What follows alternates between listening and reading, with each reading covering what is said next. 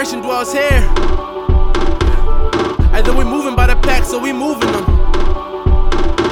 And even if you don't, then you do, cause you cool with them. They be like, I only went to school with them. Let's get it. Welcome to Color Correction, a Jesus podcast about race and faith from the perspective of a black girl, an Asian guy, and a white guy too. I'm Andrew. I use he, him pronouns. I'm Asian. And I'm Bethany. I use she, her pronouns, and I'm a black woman. And I'm Chris. I use he, him pronouns, and I'm white. We'd like to start off our podcast by talking about stuff that we wish we'd mentioned or want to clarify or correct from previous episodes. Yeah, I'm not sure if this is exactly a correction, but it's something that I want to add um, from the Black Girl episode.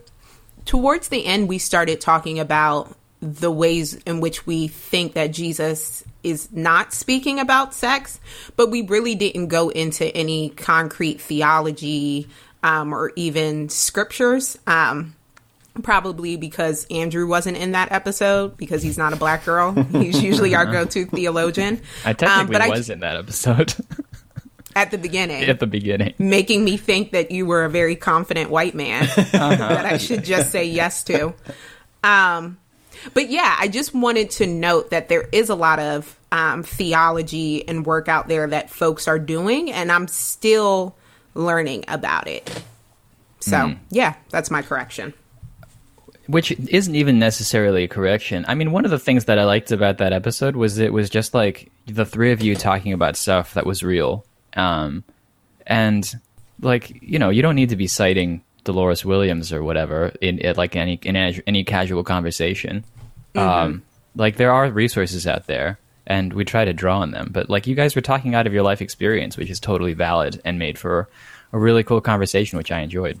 Mm-hmm. Yeah. Yeah. I guess my encouragement is to is for folks to like seek out the theology and their own theology and what suits them in community with others, right? So mm-hmm. like me, Rachel, and Devon are actively working on what does it look like for us to both tear down the problematic theology and problematic frameworks of the Christian church on the woman's body and specifically the black woman's body because it's so often viewed as like a sexual item, a sexual product. It's over sexualized. So how do we um rid ourselves of that and how we've internalized that, but also find some goodness in the truth that Jesus and um, God is speaking to us about how we relate to sex, particularly as single women. Yeah. And I think it's best worked out in community with other people that have similar experiences. Yeah, for sure. And that came out in that conversation. Definitely. Um, so I guess what we wanted to talk about today, um, I, we like we're kicking around a bunch of ideas and, uh, Chris, you wanted to talk about the idea. where's all that confidence in that like bass voice you had at the beginning, Andrew? What? I'm Andrew, and this is what we're talking about today. What? What Am I, is my What voice getting to higher? When you're nervous, your voice gets higher. I have to remember to sound like a confident white man. All right, Andrew, introduce it again. Hello. Hello. Welcome to color correction. um, yeah, I guess like I I mean I, I am kind of nervous partially because like this is kind of a fraught subject and it's so it's like it's got a lot of interesting tendrils and a bunch of different stuff that we're interested in. Specifically the subject of work, productivity, our worth when it comes to our work. But I do want to like bring make it like personal here and bring it Yeah. into like the actual ground level of where we're at. So, Chris, can you like talk to me about like why it is that you wanted to talk about this in the first place? Yeah. Um, my friend Cassie posted this. Um, hello, Cassie, if you're listening. And um, it comes from Lee McKay Doe, who um, is a therapist who has an Instagram account, um, Therapy with Lee. Um, and it's and it says internalized capitalism looks like, and then has these bullets. Feeling guilty for resting. Your self worth is largely based on doing well in your career. Placing productivity before health. Believing that hard work equals happiness. Feeling lazy, even when- when you're experiencing pain, trauma, or adversity. and using busyness as a way to avoid your needs. Um, and I have just, I have my own issues with with my job and um, how my performances, um, how I feel used a lot of times at work, how I um, how I feel underpaid. Um, I was thinking about that in light of um, this year, how I'm. I hear from a lot of people that they're they're working harder, even from home, and it's interesting. Um, even as I'm like complaining a little bit about, a bit about my job, they actually did um, change their policies this year around performance reviews. Um, they're not really doing them um, to give people a, a break.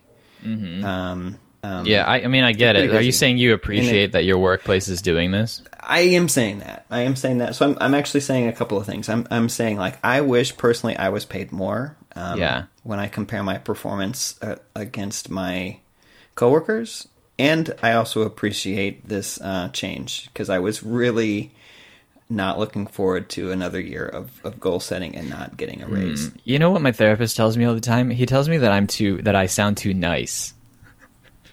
Because even when I complain, I like try to defend the thing that I'm complaining against. And I feel a little bit like you're doing that right now, Chris. Like you're try you're complaining about your workplace saying that you're underpaid, but you're also saying like, but on the other hand, they're being pretty nice I- about like, not doing no, like not doing performance reviews. I was I was not going to do another round of goals setting. I mean, I get that, but like, why is it that this meme like resonated with you though? Is what I want to know. Um, because I think I fall into this category of um, just feeling overworked, but also, um, well, I, I was I was I was telling you at the beginning. I I actually have a at, at my job. I've actually written a performance ma- manual that's like fifty or sixty pages. Um, no one asked me to do that. I um I think a lot about procedures and how to get things done, and I I sort of like try to communicate that so other people can do the same Right. job. Um, So, So you I- feel I- like you're good at your job, basically. I I am. yeah, but what? The, why does the meme speak to you though? because you're good at Um, your job. Andrew Because- is fed up. If you don't answer that No, that's question, all right. Chris, I it, it's true. It's like I got us here. I want to know um, because I'm like I I, I um I'm well, because the resonating other with side what of you're this, saying. the other the other Yeah, side yeah, of this is like I spend a lot of my time feeling resentful. Um, that's what I. That's great. Tell me more about that. Yeah, that's ooh, that's messy. Give me more of that. it is. I, I go into a lot of I go in into a lot of meetings with this goal of like saying nothing, like let other people rise to the occasion and speak so they can damn themselves. um, and it's so like that. That's a, a really great mentality to be going into meetings with in the first place. Super cool. And also, it's just um, yeah, I've I've I've worked eleven years of this job where like I don't feel appreciated. Mm-hmm. Um, I feel taken advantage of. You could just say that, Beth. Beth is Beth just typed Andrew. How dare you drink seltzer in my presence? Um, you know what? I'm not going to apologize for that.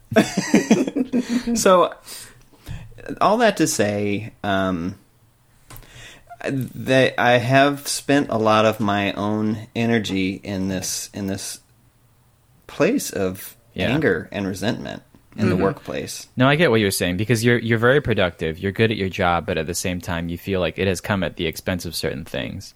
I mean, I look at this meme and I think to myself, like, yeah, I, I I do all of these things to an extent, but it also has made me like, it also has put me ahead, and I definitely think part of my self worth is based on like, oh, I'm like, I, I'm really good at applying myself. Yeah. Um, Historically, I have always felt like a, a cog in generally all of my jobs. I mean, I can probably say the same thing. Like in my experience, probably like in the way that I was raised, my parents, Asian immigrants coming to this country, had this idea that like America is a place where if you work hard, you get ahead. And also like those ideas are ingrained into like the Chinese culture that like you want to try to get certain advantages educational advantages, so you can get career advantages, so you can get ahead. Um, and you do that by, you know, eating bitterness is the idea. like that's the that's how you translate it. Like you just you you you suffer through stuff that's unpleasant, so that you can get out the other side. Um, so I mean that's definitely how the way that my parents taught me to approach work, and not just work, but like like I don't know anything that requires like effort. Um, I don't know. Beth, can you find yourself anywhere in this con- in the con- in this conversation that we're having? Do you connect with what we're talking about? Yeah, it's interesting. I feel like as a black person and as a woman whose first um, introduction to the workforce was working for a law firm that like foreclosed and evicted people, and it's like super dehumanizing and just like like super paper pushing work mm-hmm. that I don't expect jobs to recognize my humanity. I kind of just work as a product, as a laborer, mm, mm-hmm. and that's just what it is. That is interesting that you're saying that you don't expect jobs to recognize your humanity. And there's like a limit to that but i definitely don't expect the job to treat me nicely Hmm. Yeah. I mean, how do you feel about that, Chris? Well, yeah. Um, yes and no. I mean, I, how do I want to say this? I, I, I feel much the same way, and um, it's at the very least irritating to when you start counting the time you've spent at a place. Um, Like it's a long day to just be un- underappreciated, and and you know, like a lot of us do that every day. like it gets Right. even if you don't come in with expectations, like I still have some for myself. Mm-hmm. Um, and I like, and I there is a conflict there about about like putting up with that and and like inside my own body and mind. Mm-hmm. Putting up with the fact that your job ultimately cares about how, what you cares about you in the in in terms of what you can do for the job, right? Right. i guess yeah when i worked for the law firm i guess i did feel really i think when i worked there i recognized that i didn't get satisfaction or feel whole or like I was walking in my purpose from working there. So I did a lot of stuff outside of that. Like I mm-hmm. considered my job to fund my passions. Mm-hmm. Now I can more closely connect the work that I do on a day to day basis to my passions, to ending oppression. Mm-hmm. Um, but when I worked for the law firm, I was like, okay, you make my life cushy enough, right? I can, I have housing, I have a car, all that stuff that funds my ability to do the things that I'm actually passionate about. Mm. Like I switched the framework from which I related to my job.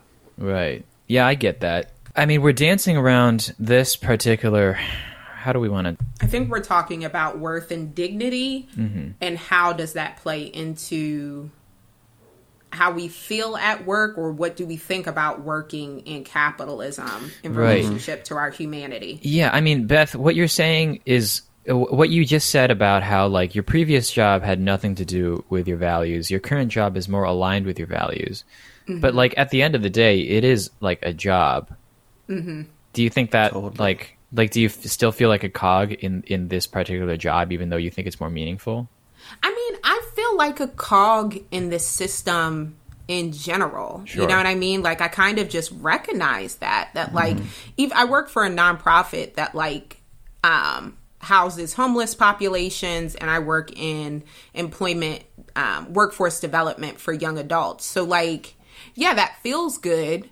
But it's still a nonprofit. Like nonprofits, I, I've never met anybody that has founded uh, a nonprofit that is actually trying to end the thing that they're working against, right? Like mm-hmm. when I go to work every day and I get these young adults jobs, my goal is to not have a job anymore. That every one of them has a pipeline to employment and that I'm going to have to go work for the law firm or something again, right? Like I want to end the thing that I'm uh-huh. working against. And I like you got a job, like- but you can't keep your house. right but like yeah i don't feel like nonprofits are actually trying to end the thing that they're working against hmm. and like i'm a cog in that system Sure. you know what i mean Well, Yeah, I mean, I let's w- let's talk. Let's go into that. I get like Beth. You were just talking about how the previous job didn't align with your values at all. The current job is mm-hmm. still like it, it does, but you recognize that to an extent you're still part of.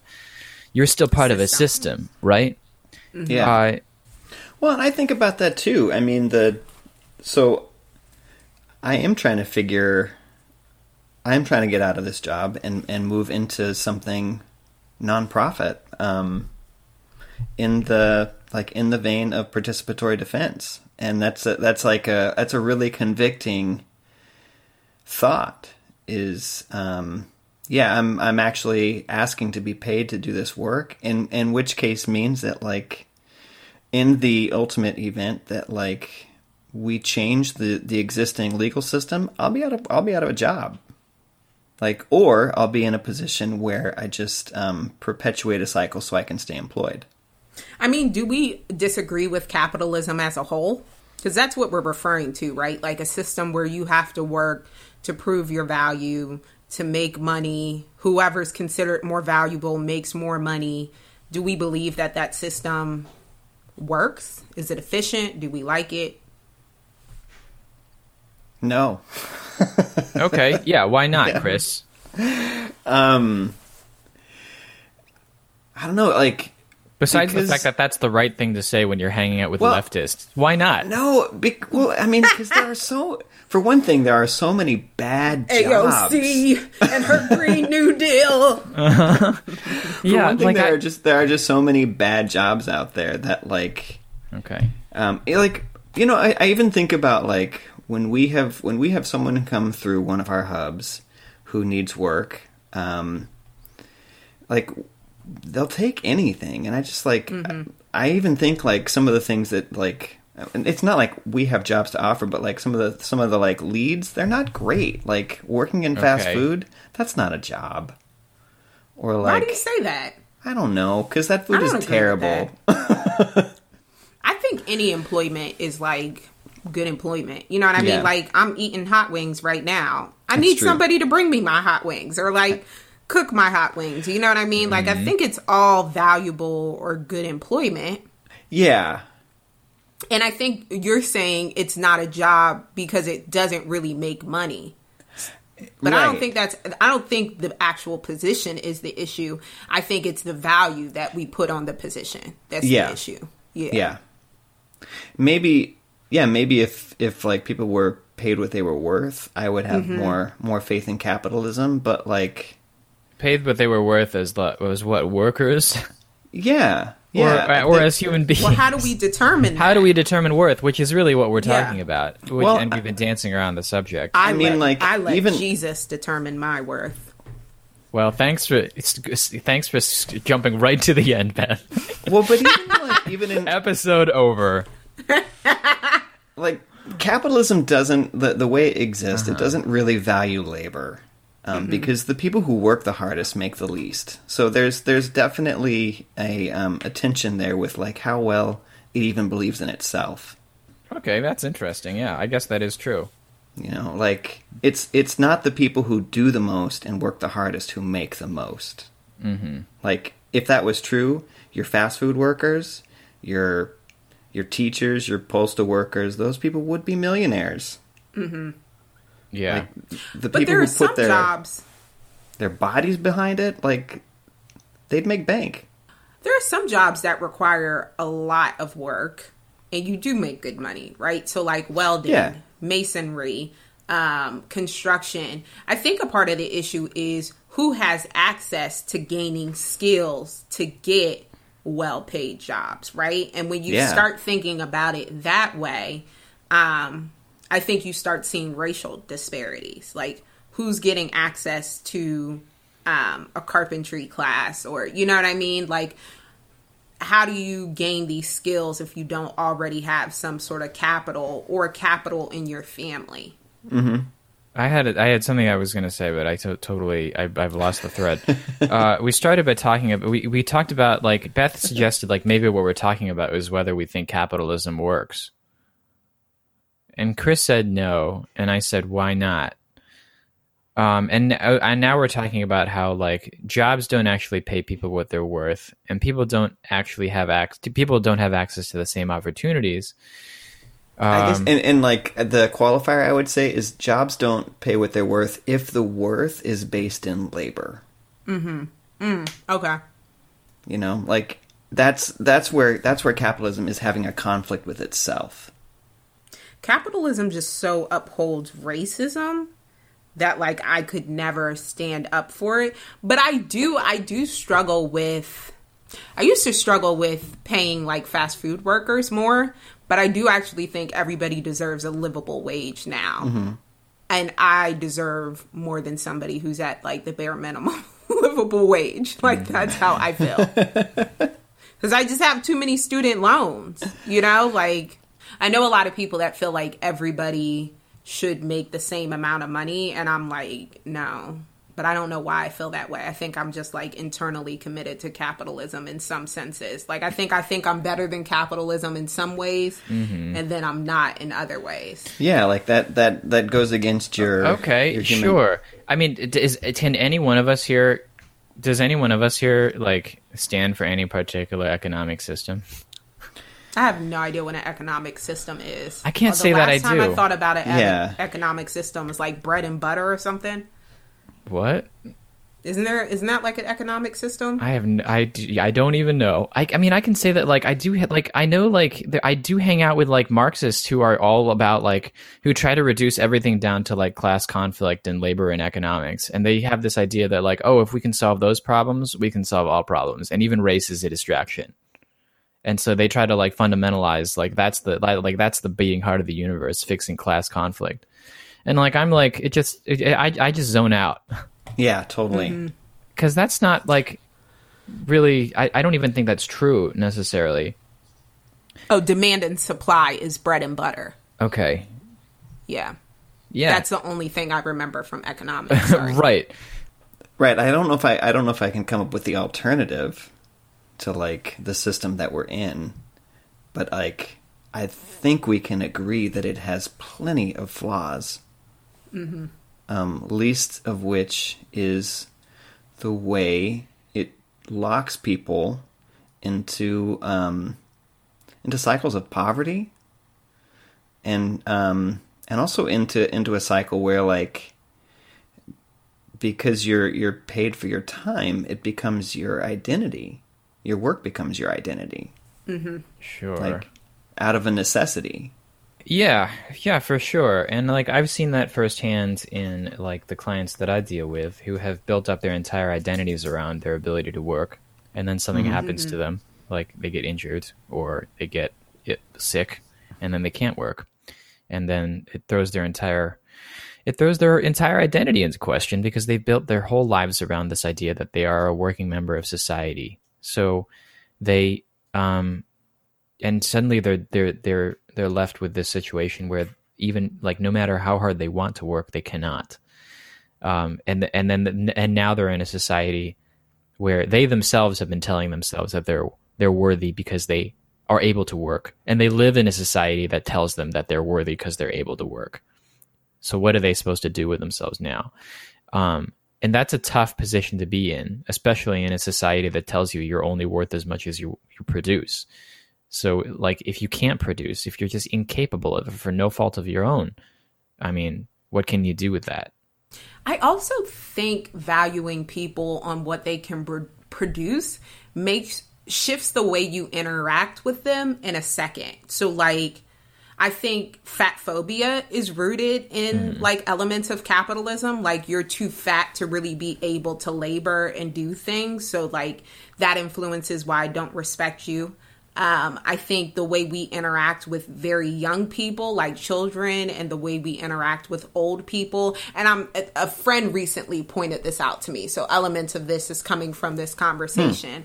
Um, but she was like, you know, we treat little kids and old people like shit because they can't do shit yet or they can't do shit anymore um, so they're no longer valuable um, yeah i think he, like disabled people a lot of the conversation is like what they used to do before they got before they became disabled or the potential they have because they're really smart. You know what I mean? Like Right, yeah. you you feel like they have you have to pr- prove that they can produce or do something to to see them as a valuable member of society. And i think that we need to start like challenging that. Like if somebody has never done anything not one day in their life i wouldn't agree with that because i think working is good for mental health.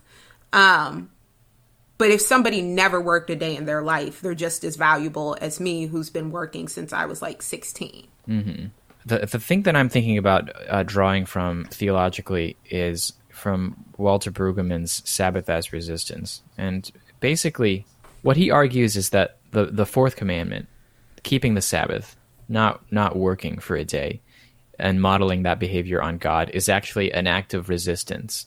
And if you put it in the context of the story of the Exodus, where you have slaves who are forced to work and produce bricks, and now they're leaving their that place of slavery. They're being liberated, and now God is telling them, "You are going to rest for this day." Um, is an act of resistance against an imperial system. I think. Let me see if I can read this passage here.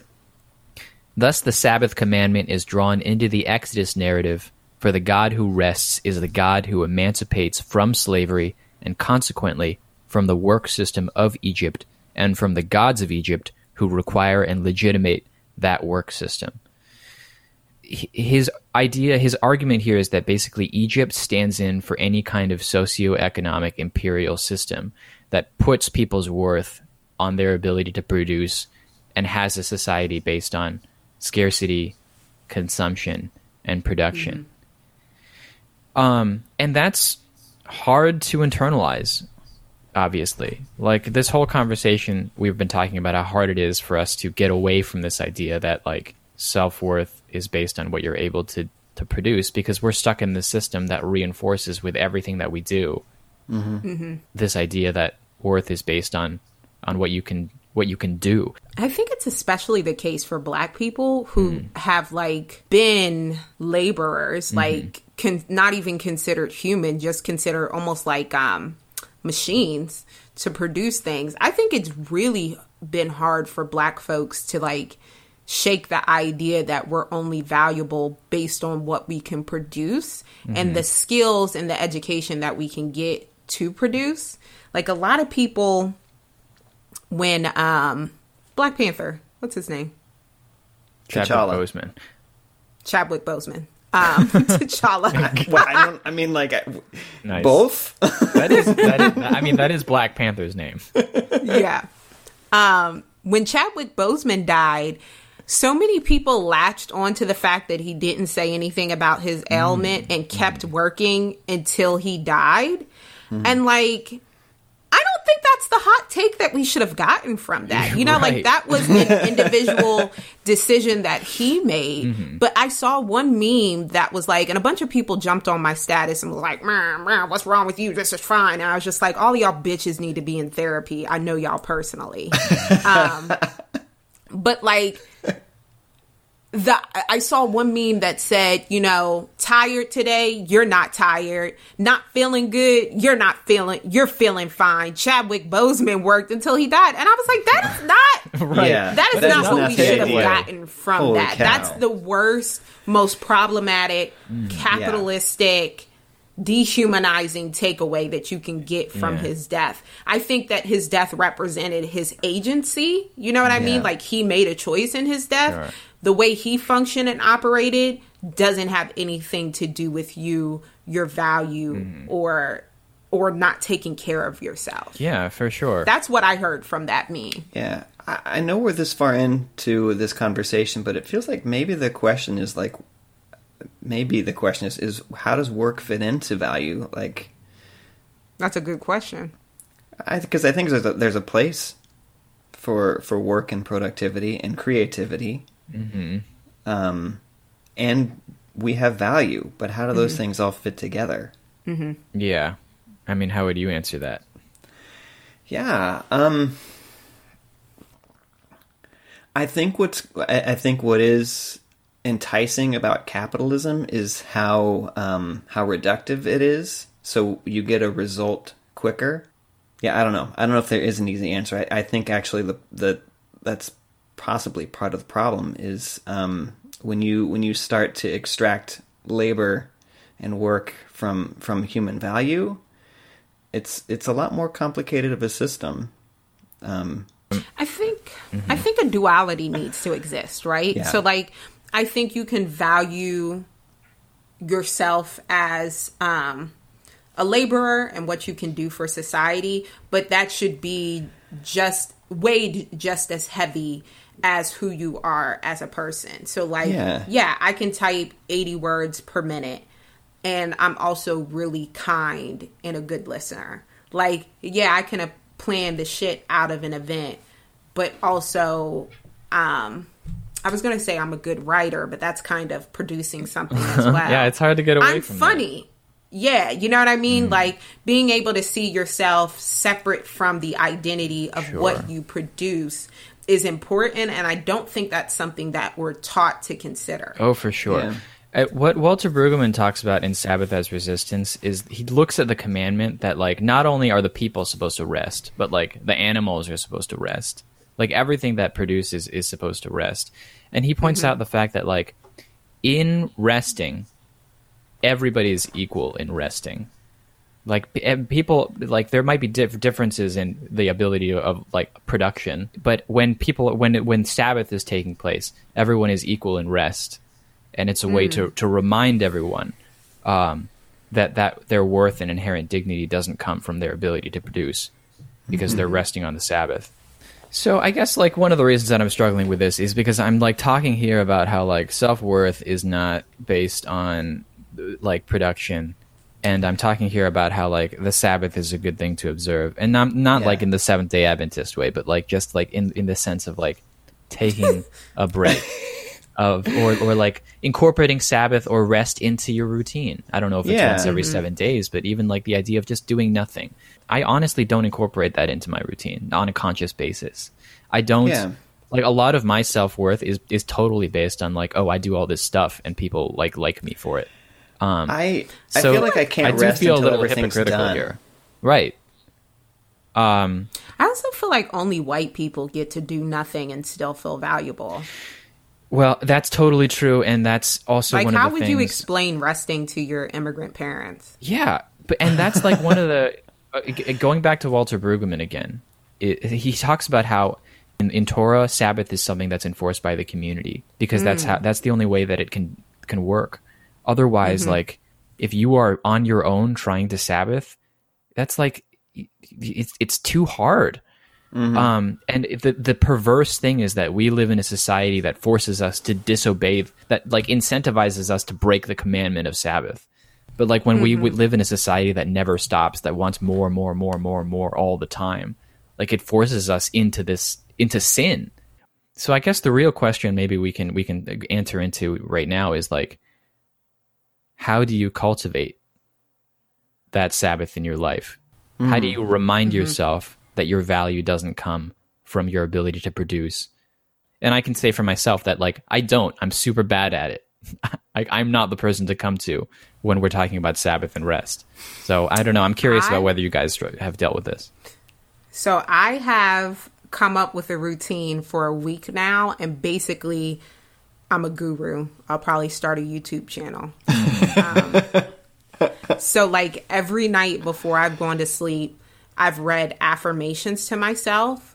Um, and most of them consist of things that like have nothing to do with my productivity. Like one of them is that like I'm deeply beautiful, that I'm brilliant and prophetic. Um, and I say that self that to myself in the mirror like every night, um, a couple of times, at least like three times. And I used to like scoff at people that do affirmations. I would be like, nah, that mm-hmm. shit doesn't work. It has been really, really helpful for me this week. Hmm. I'm only one week in, so we'll see how we keep it up. But I've felt more energized and more like checked in with myself. Hmm. I then journal and like write out even the stuff that I don't want to acknowledge um my painful feelings my ugly feelings i like process that in my little journal Yeah. and then i write in my grateful journal what i'm grateful for that day look at me I'm amazing, the guys. And then I meditate for 10 minutes. Wow. Okay. So you have like a legit routine. I do. That is I adopted crazy. it this week though. Okay. So we'll Yeah. see how long it lasts. But like That's I amazing. feel good. You know what's funny about that is I listen to that and I'm like, oh, that sounds like a lot of work. It is a lot of work. Mm. it's probably like an hour, 40 minutes. Wow. that does sound like a lot of work. Uh, yeah, but I, I on on one hand, I'm super impressed. Um, here's the thing: like I'm realizing in thinking about probably because I've been feeling kind of overworked recently, but I've been realizing like how impatient I am. The the idea of trusting in a methodical process of like taking time to do a certain thing and trust that it's like working on you despite the fact that you don't see any like immediate result is I'm I'm so bad at that. I'm the worst. I am it. too. Yeah. So you know what got me into that routine? Mm-hmm. My blood pressure was 160 over 108 last week, Uh-huh. and I was like, uh, "I'm going to kill over at any point in time." Yeah. Yeah. Um, I had gotten into a minor car accident last Sunday, an argument with somebody on Tuesday, another argument with somebody on Thursday, and then a friend was like, Hey, I may have been exposed to COVID, and we hung out yesterday, and my blood pressure was like off the charts by Thursday. So that's what made me adopt this routine was not wanting to have to get on blood pressure medication yeah. Otherwise i don't think i would have been able to do it it needs to be my reasoning needs to be concrete i save money because i want to buy something i say i do this because i can immediately see how it can get me to something taking care of myself usually doesn't fe- i don't feel that immediate connection so i totally Yeah. identify with what you're saying That's amazing. I I hope that continues. Um, yeah i hope so health. too Yeah. it's been so good for me Yeah. Um, you know, yeah, I don't have anything that um that that pointed or um methodical. Um, and I don't know if this will continue when it gets cold, but one of the nice things about working so much from home has been when when my blood pressure st- starts to go up and like I feel it behind my eyeballs. Um, I walk into our backyard which is which is all of 14 square feet.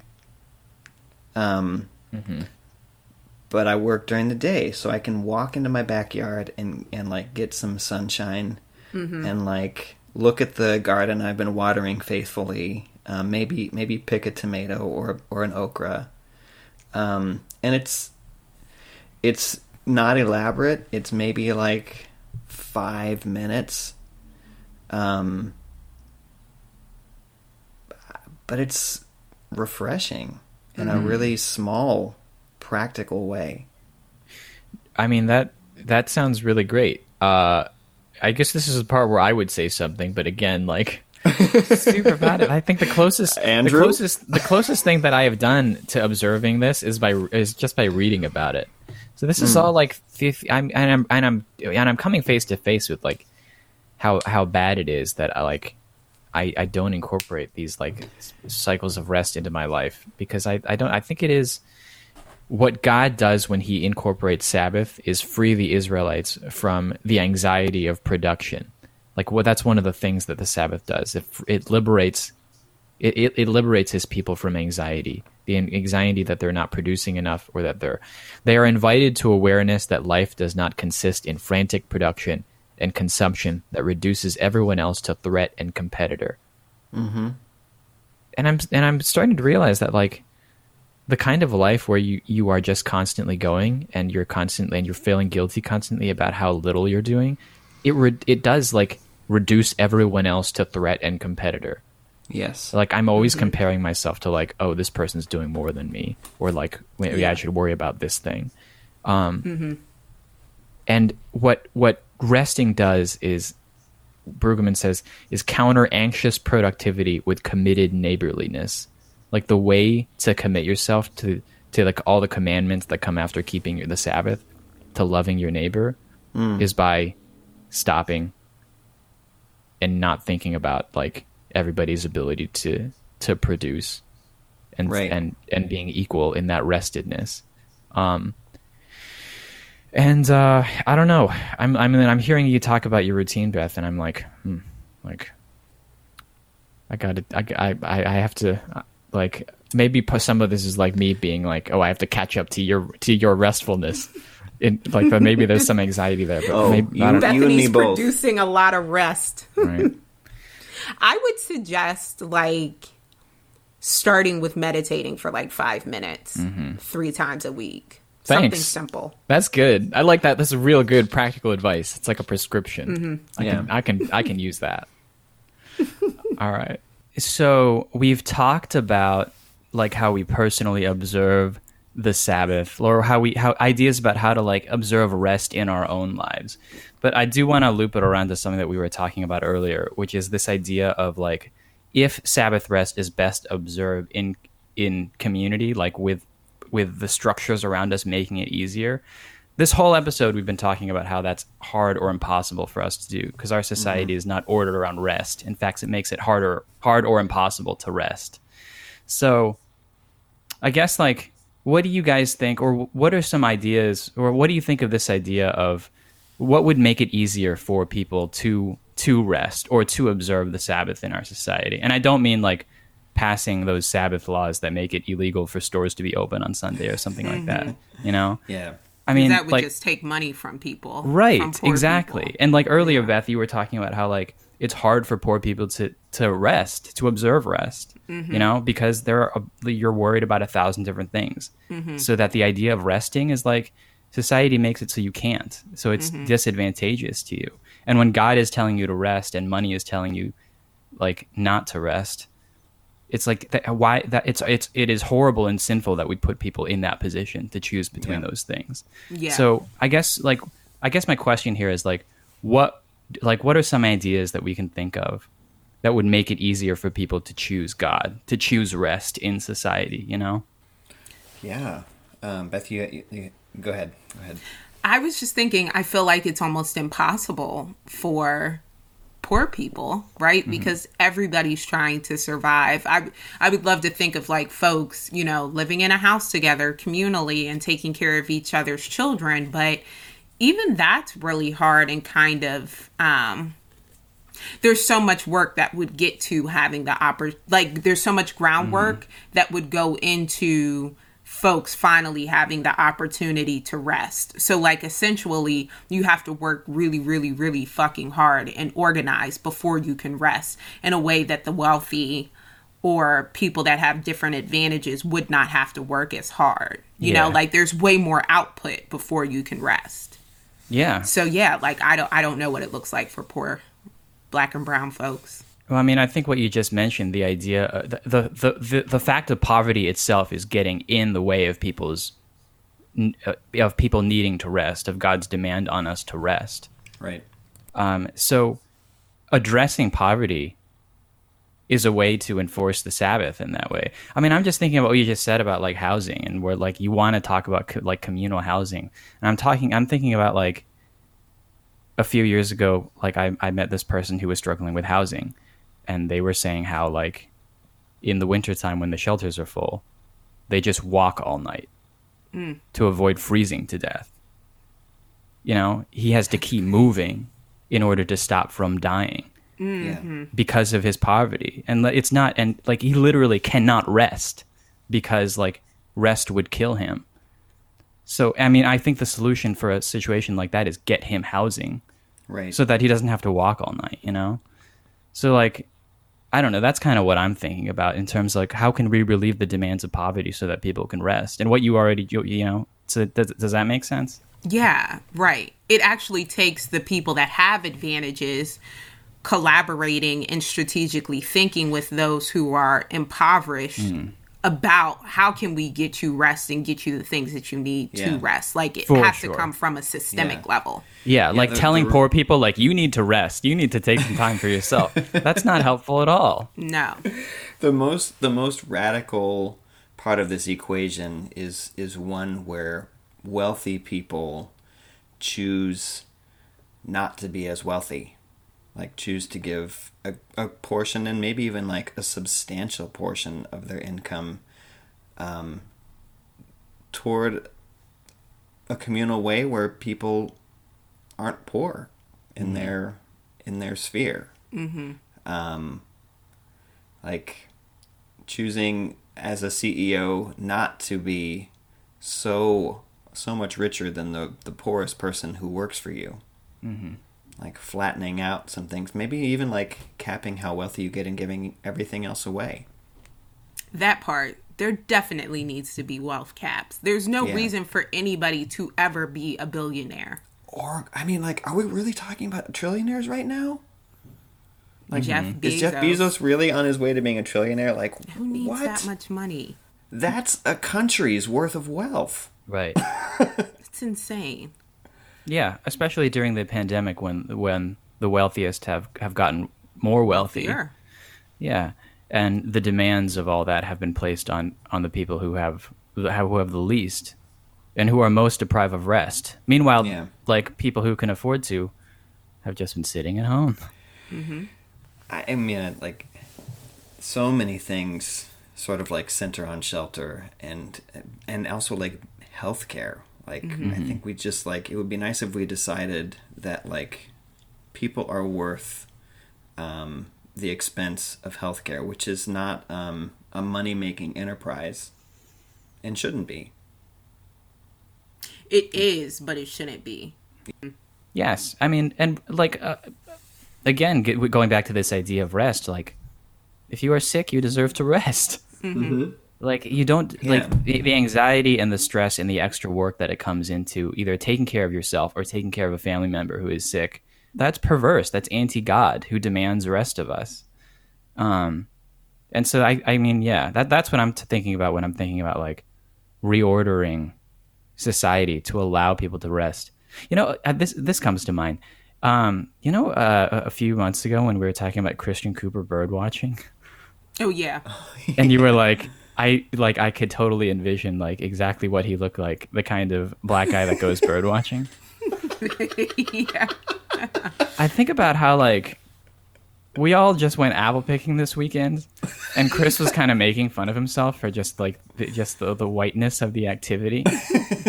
but here's the thing: like the reason that white people are so weird, because they can be they have it's they're time allowed and to money. be. yeah You get to rest when you Yeah. and when you get to rest, you get to explore like these things that are weird, and I mean, Yeah. and that we see as privileged because the privileged get to do them. Yeah. But like, what does it look like when like all of us are allowed to explore the weirdness of our own humanities? Mm-hmm. That's that's the kingdom that we're talking about. and a lot of beauty would come from that like Mm-hmm. One of my friends when i posted um, a video of the country singers and i was like apple picking picnics he messaged me and he was like i swear you were a karen in a past life you know? um, but like I, can you imagine how dope the world would be if like there were more weird black girls like me that do ri- that have time and money to do random Yeah. shit like that like Yeah. do you know how much beauty would be in the world if a girl from the hood had time to fucking pick apples like that was just like that type of Yeah, rest was right. accessible Yeah. yeah. the world would be so much better And there, like, there's something in there, like, as we're th- talking about rest, like, food is an important component of of that, like, mm-hmm. Mm-hmm. like sustenance and and access to to good food. Like, like we mm-hmm. traveled to an hour and fifty minutes away to to pick. Right. Like, when it comes when it comes into the city, it ends up being more expensive. Those same kinds of commodities that are even the most basic. Mm-hmm. Right. Yeah. uh, People's access to food or access to varieties of food. Right. Like imagine if like if if people had the ability to, to to choose to rest in the security of food as opposed to worried about like where to get the next food or how much time they have. So all they can so McDonald's is the only thing that's available because that's the only thing that's fast enough. Mm-hmm. Like the the ang- the anxious demands of time that stop us from rest. Mm-hmm. Um, and it's not just about like telling people to like to meditate, even though like that is a good thing to do.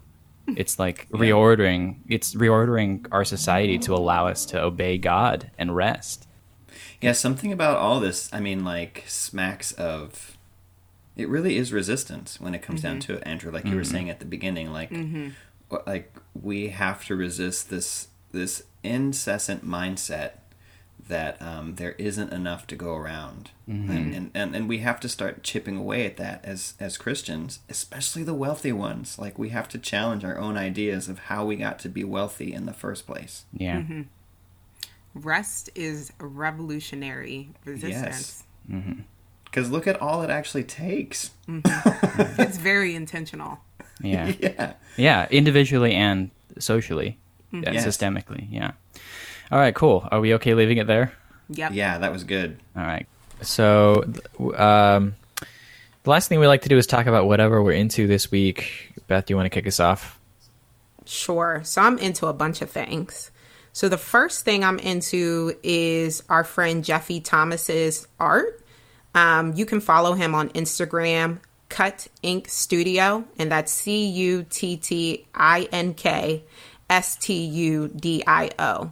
Um, he has really fantastic work, and he gave me a bunch of different items, including like a journal, and I've been using that as my gratefulness journal. So thanks, Nice. Jeffy. And then our friend from the Defenders, um, Guy, is a music producer, and he's coming out with a new album that's set to be um, released on October 20th. And a few of the albums that he's really, or a few, few of the songs that he's really excited about are um, the anthem, Settle the Score, Blood on the Flag, and Samurai Sword. And my favorite uh, um, song title is Bad Things Happen in Philadelphia. Oh, he And snuck then- it in. Mm-hmm. And the last thing that I'm into is Lovecraft Country. Don't ask me to explain what it is. Just watch it on HBC. HBC. I almost said HBCU. I'm sick because it's home. It's HBCU homecoming season, and mm. Corona took it from us. Mm. anyway, but it gave you Lovecraft Country. Yes. Um, but Lovecraft Country comes on HBO. Um, and it is this fantastic sci-fi horror thriller, blackness, white supremacy is the monster show. It's amazing. So It is everybody should watch it. So like I said, I'm into a bunch of shit this week, but it's all goodness. Cool. Yeah. I'm I'm into um, some little things. Um, I'm gonna go ahead and say it. Today is my birthday. Go ahead.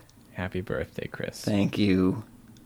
Wow, Beth. Ouch. Happy birthday. Sorry, Tracy just texted me and I got super distracted. Leave leave that Hap- in. Leave that in. Let the people let the people hear how little I'm loved on this show. go ahead and leave that in.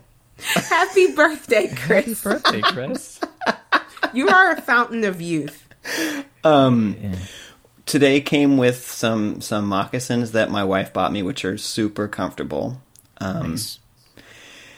And I made a really well, I didn't make a good pot of chili. I made my first pot of chili, and Janine made it better. Um, so this week has been moccasins, um, chili, and cornbread um, in honor of the new season where Nice. that's upon us. Nice. I like to acknowledge this season as pumpkin spice season. I just call it the season that shall not be named to um, thwart you. Um, I have been super into uh, the Ip Man movies, which are all on Netflix right now. Oh, all of them. yeah, all of them, one through four, starring Donnie Yen. They're all the same, which is Ip Man is a really nice guy who's also a kung fu master who has to step in and, and, and defend his community. Uh, some of them are are kind of silly, but the action is amazing, and I just think it's hilarious how white people in these movies are unilaterally the bad guys. They're unilaterally assholes, which is just a great like reversal. British accent. some of them are British, some of them are American, all of them are jerks nice. and get what's coming to them through Ip Man's Wing Chun Kung Fu. Um, they're fun to watch. I recommend them. Uh, special thanks to Luke Bartolomeo, our communications director. Jared Selby does our theme song. And please be sure to write in for, to us. We haven't heard from y'all in a while. So reach out to us at circlemobilizing at gmail.com and let us know what you think about our episodes, whether it's this one or a past one. We miss y'all. So We don't be rude. Write, write to us. Hit us up. Yeah. Um, and with that being said, stay black, Little Mermaid.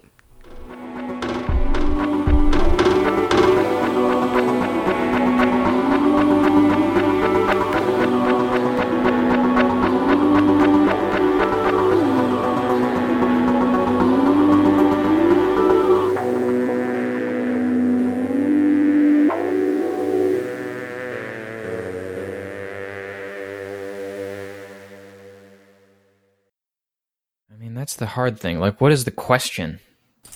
Like, where do what is yeah? What is the question? Like, where do we get our value from?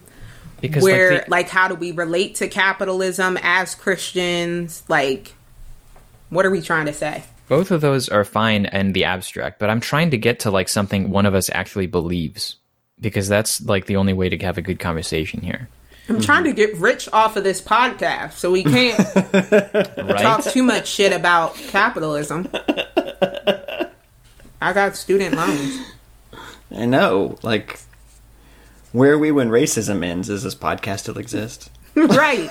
We got to perpetuate racism uh-huh. so we can still do this podcast. That's the soundbite that gets you on Fox News.